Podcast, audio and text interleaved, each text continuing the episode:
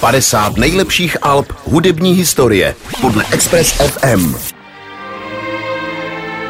Za jedním z nejlepších alb hudební historie se dnes vydáme do roku 1980. To je rok, kdy byla dokončena dálnice D1, i když víme, jak to s ní je.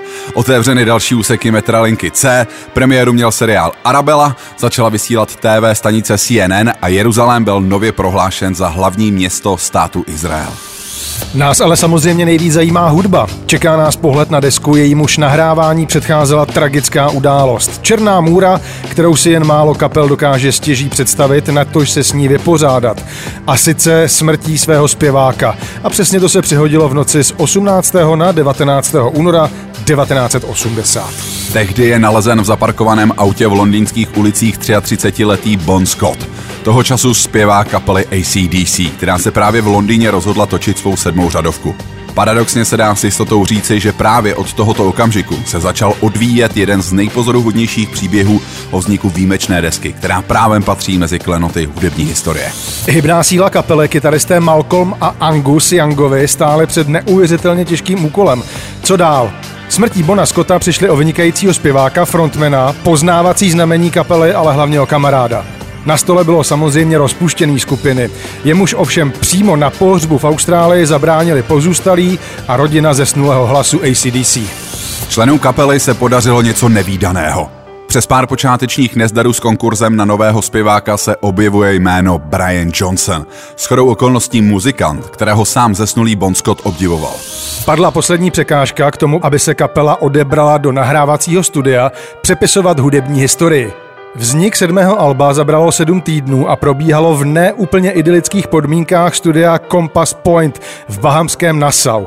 Record sessions slovy kapely v místnosti ne nepodobné vězeňské cele byly často přerušovány a ovlivňovány výpadky elektřiny, rabováním zlodějů a enormním tlakem na Briana Johnsona, který nikdy předtím v žádném nahrávacím studiu nebyl.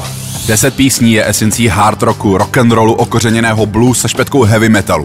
Vlastně jen těžko jde deska Back in Black zaškatulkovat. Deska s černým obalem jako připomínkou na tragickou smrt Scotta Bona nakonec vyšla 25.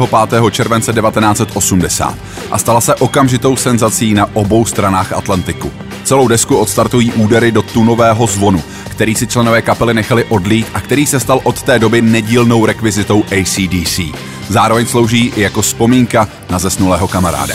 Dobové, ale i současné kritiky vyzdvuhují album Do nebes. Recenze magazínu Rolling Stone z roku 1980 popisuje tohle album nejen za zdaleka nejlepší ze všech dosavadních šesti, které kapela vydala, ale rovnou za vrchol heavy metalového umění od dob, kdy vyšly nejlepší desky Led Zeppelin nebo Black Sabbath. Od neuvěřitelné tragédie k těžko očekávanému triumfu. I tak by se dal popsat příběh legendární desky, které se prodalo víc jak 50 milionů kopií, což jí řadí mezi trojku nejprodávanějších alb všech dob. Pro mnohé je to zároveň nejlepší roková nahrávka historie, která katapultovala kapelu ACDC mezi globální superstar. Je to ovšem i deska inspirativní a to i po 40 letech od vydání.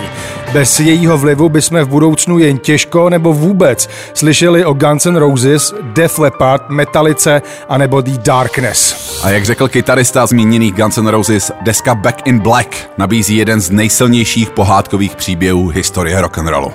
Express FM.